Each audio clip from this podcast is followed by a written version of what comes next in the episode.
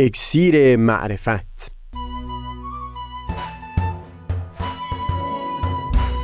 مروری بر مزامین کتاب ایقان این گفتار نقشی نو نظم کنونی جهان. از تا همامه ازلی در شور و تغنیست. گوش قلب از سروش او بی بحر مکن. از تا همامه ازلی در شور و تغنیست گوش قلب را از سروش او بی بهره مکن. گوش قلب را از سروش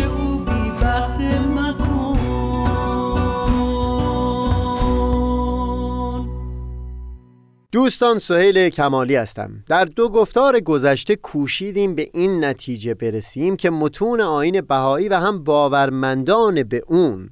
در راستای پدید آوردن تغییری ماندگار در الگوهای رفتاری جامعه های گوناگون. سعی بر اون دارن تا در بن معرفت و هوشیاری یعنی در سطح ارزش ها تغییری پدید بیارن.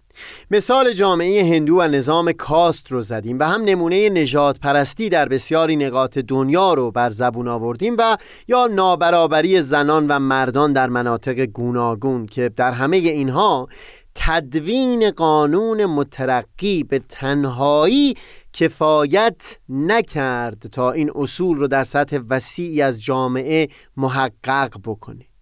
تأکید کردیم نمی بایست تمام تکیه رو متمرکز کرد در وارد کردن اصلاحاتی در قانون رسمی نوشته شده.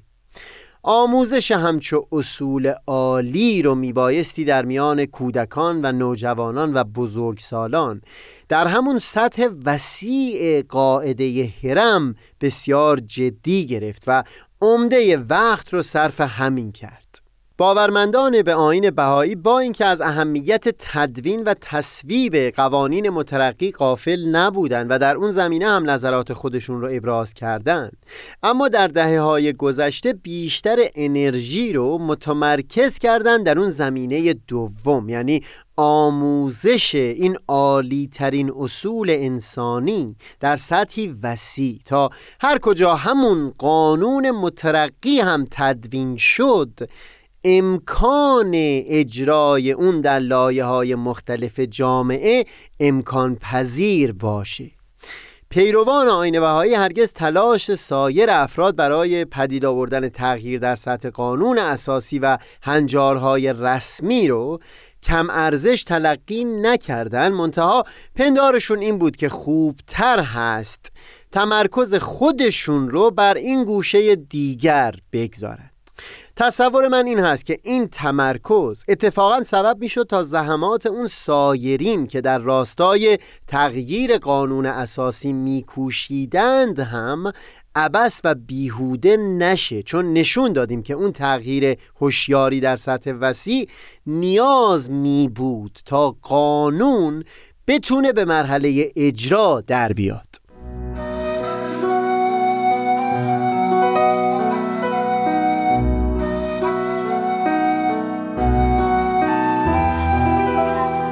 تا اینجای صحبت ما به گونه ای بود که مستقیما مربوط می شد به روش کتاب ایگان در پدید آوردن تغییر یعنی جریان وحدت ادیان. این رو بعدتر توضیح خواهیم داد اما بگذارید در حاشیه صحبت.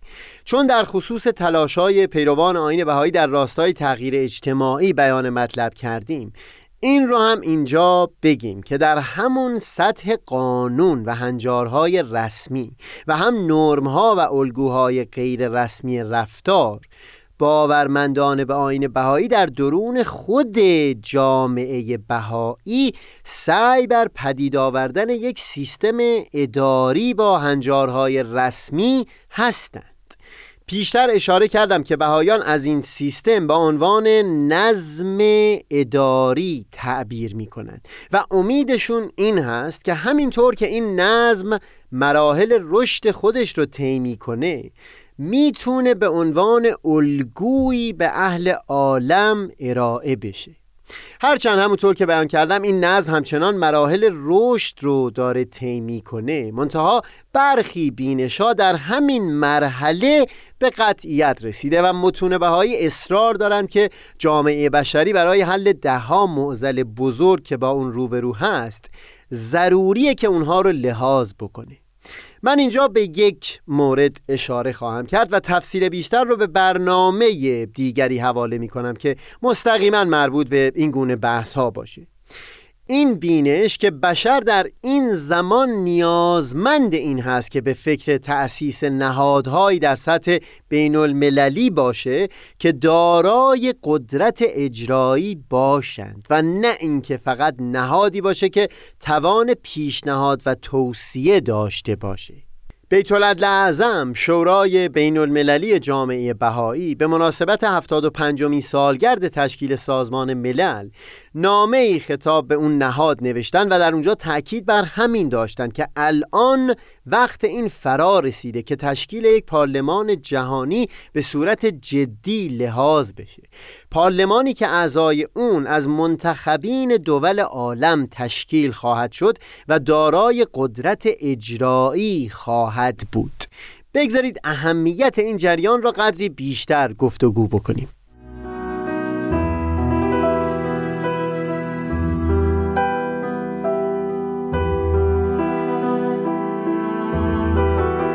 اول بگذارید به طور خلاصه یکی از مشکلات رو بیان بکنم نظم فعلی جهان به گونه ای هست که اگر هر یک از کشورهای جهان وحشتناکترین موارد نقض حقوق بشر رو هم در حق شهروندان خودش مجرا بکنه باز هم نهادهای بین المللی و سایر کشورهای عالم حق مشروع دخالت در امور اون رو ندارند این به این خاطر هست که طبق قراری که در عهدنامه ورسای اتخاذ شد و اساس این نظم جدید گذاشته شد حاکمیت ملی ساورنتی به رسمیت شناخته شده. در قلمرو داخل مرزهای مشخص حکومت دارای حق قانونی استفاده از زور هست و اختیار و حاکمیتش به رسمیت شناخته شده. همین هم هست که به عنوان مثال وقتی در سال 1998 حکومت یوگسلاوی که اکثریت سرب بودند دست به کشتار اقلیت آلبانی تبار خودش زد که در منطقه کوزوو مقیم بودند وقتی نهادهای بین المللی برای صلح و سازش وارد منطقه شدند حکومت یوگسلاوی اعتراض کرد که این نهادهای بین المللی دارند به حاکمیت ملی یوگسلاوی تجاوز می‌کنند.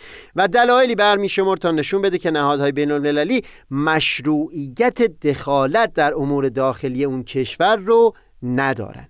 در سال 1992 هم باز نهادهای بین المللی خواستن برای صلح و سازش میان نیروهای متخاصم در سومالی نقش مثبتی ایفا بکنن اما مشروعیت اونها دوباره از سوی گروه های مختلف زیر سوال بود. و اون نیروها برای این دخالت هزینه های سنگینی پرداختند که به قیمت جان چندین نفر تمام شد. همین گونه تجربه ها و محدودیت ها بود که سبب شد در سال 1994 وقتی نسل کشی بزرگی در رواندا رخ می‌داد جامعه بین المللی بجز محکومیت و چند توصیه و پیشنهاد دست به اقدام خاصی نزنه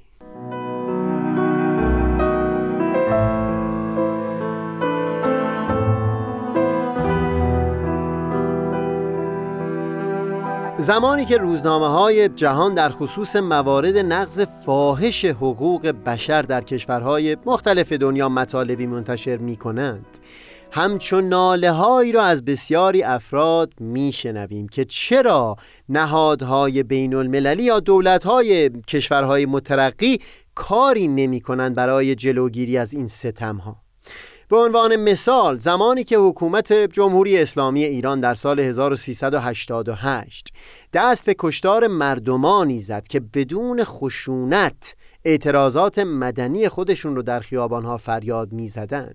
همین ناله ها از سوی بسیاری افراد شنیده می شد. شورای بین المللی جامعه بهایی بیت العدل اعظم در دوی تیر ماه همون سال 1388 پیامی خطاب به بهایان در ایران نوشتند. خواهران و برادران روحانی با حزن و اندوه فراوان از وقوع حوادث اخیر در آن سرزمین مقدس منویات قلبیه خود را به پیروان حضرت بهاءالله ابراز می نماییم سلامت و امان شما عزیزان از دیر زمان مشغله ذهنی این مستمندان بوده و اکنون نگرانی امنیت میلیون ها نفر زنان و مردان شریف دیگر ایران نیز بر آن اضافه گردیده است. خاص آنکه اغلب آنان در عنفوان جوانی بوده مشتاق شکوفایی استعدادهای وسیع و نهفته خود می باشند ملاحظه فرمایید با چه سرعتی پرده ها برافتاد. مظالمی که طی سالیان دراز از طرق سازمان یافته و پنهان بر بهایان و دیگر شهروندان آن کشور وارد آمده در هفته های اخیر در خیابانهای ایران در مقابل انظار جهانیان نمایان گشته است. این که فرمودند پرده ها برافتاد و این ستم ها در مقابل انظار جهانیان نمایان شده از این جهت جالب هست که با همه این وجود در نظم فعلی جهان در ساختار سیاسی فعلی جهان امکان مشروع و موجه اقدام در همچون مواردی تعریف نشده. بله در سال 1990 زمانی که دولت عراق کشور کویت رو در تصرف خودش درآورد سازمان ملل وقتی بعد از ماها تلاش موفق نشد عراق رو وادار به تخلیه اون کشور بکنه نهایتا قطعنامه 678 رو صادر کرد که بر اون اساس ارتشی متشکل از نیروهای کشورهای مختلف اقدام به عملیات نظامی کردند و عراق را از خاک کویت بیرون روندند. منتها این مورد بر اساس همین نظم و ساختار فعلی جهان هم موجه بود. چون حاکمیت ملی کشور دیگری از سوی عراق مورد تجاوز قرار گرفته بود. ولی در مواردی که یک حکومت دست بر ستم و نقض فاحش حقوق بشر در خصوص شهروندان خودش باز کرده باشه نظم فعلی جهان راهی برای اقدام قطعی که مشروعیتش تردید ناپذیر باشه نداره.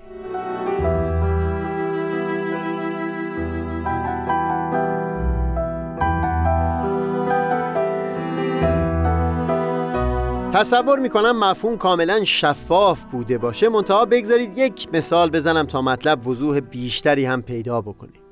در سطح ملی و محلی ممکن است افراد بیان بکنند که زمام اختیار امور در خانه خودشون رو در دست دارند و دیگری حق دخالت در امور خانه رو نداره. ممکن است در یک روستا یا در محله از یک شهر فردی وقیهانه و بیشرمانه اقدام به ضرب و شتم همسر خودش بکنه. در پاسخ به وساطت و دخالت سایر افراد چه بسا که تاکید بکنه بر همین حق که امور داخل چهار دیواری خانه مربوط به خودش است و دیگری حق دخالت نداره. منتها ما شهروندان طی یک قرارداد اجتماعی به صرف همین زندگی در اجتماع همگی این رو پذیرفتیم که مقداری از اختیارهای خودمون رو به نهاد حکومت بسپاریم. و صد البته که حکومت ملی حق مشروع دخالت در این موردی که صحبت شد را خواهد داشت. در برخی کشورهای مترقی در مورد ضرب و شتم حکومت حتی منتظر شکایت خود فرد مضروب نخواهد ماند. و هم اگر بر حکومت محرز بشه که ضرب و شتمی بوده رضایت فرد ستم دیده به هیچ وجه سبب آزادی شخص خاطی نخواهد شد. اگر یک همچو حکومتی نمی بود چه بسا ریش سفیدها یا افراد محترم در یک قوم یا منطقه و محله سعی می‌کردن وساطت بکنن تا اون فرد دست از اون ظلم و ستم برداره. اما می‌بینید که ریش سفیدها حق مشروع و سلب ناپذیری برای دخالت در امور خانه حتی در مورد ضرب و شتم رو نمی داشتند نهادهای بین المللی در ساختار سیاسی فعلی جهان تقریبا حکم همون ریسفیدها یا افراد محترم رو دارن. می‌تونن پیشنهاد بدن و هم تا حدودی دخالت می‌کنن و رأیشون اهمیت داره اما نظرشون تضمین اجرایی نداره.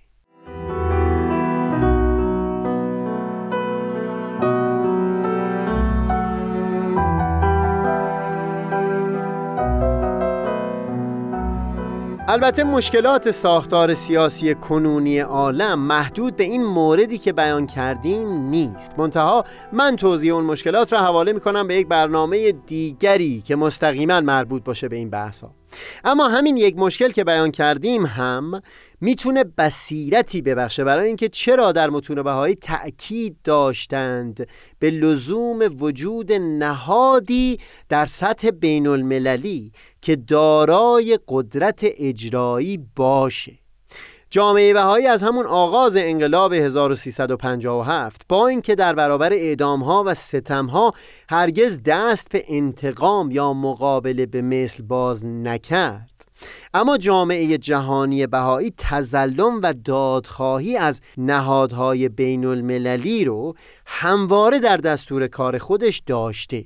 امروز هم که در ایران ستمی بر گرده عموم مردم ایران روا شده باز دوباره جامعه جهانی بهایی برای دادخواهی از حق عموم مردم ایران. بیانیه ای نگاشته بود که در نشست ویژه شورای حقوق بشر قرائت شد.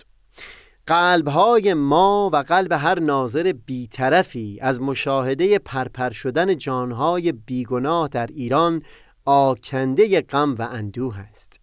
ایرانیان از هر سن و هر قشری خواستار عدالت اجتماعی و برابری هستند. اما خواسته هایشان به جای آنکه با تلاش برای گفتگوهای واقعی و فراگیر درباره آینده ایران پاسخ داده شود با خشونت و سرکوب روبرو است.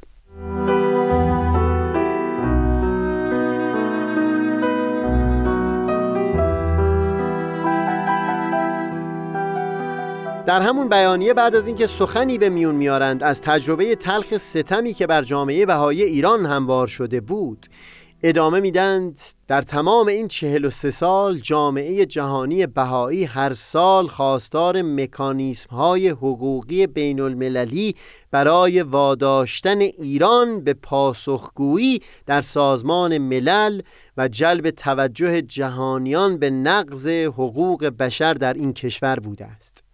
چون این مکانیسم هایی آخرین امید هر فرد ستم دیده است.